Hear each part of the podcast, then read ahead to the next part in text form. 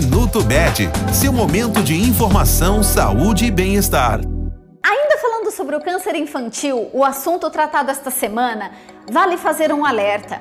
Nas crianças e adolescentes, o câncer costuma dar sinais e se desenvolver rapidamente. Por isso é muito importante ficar atento a qualquer alteração física ou de comportamento. Como os sintomas podem ser parecidos aos das doenças e ferimentos típicos da infância, as crianças podem ficar doentes ou ter hematomas que podem mascarar os primeiros sinais de câncer.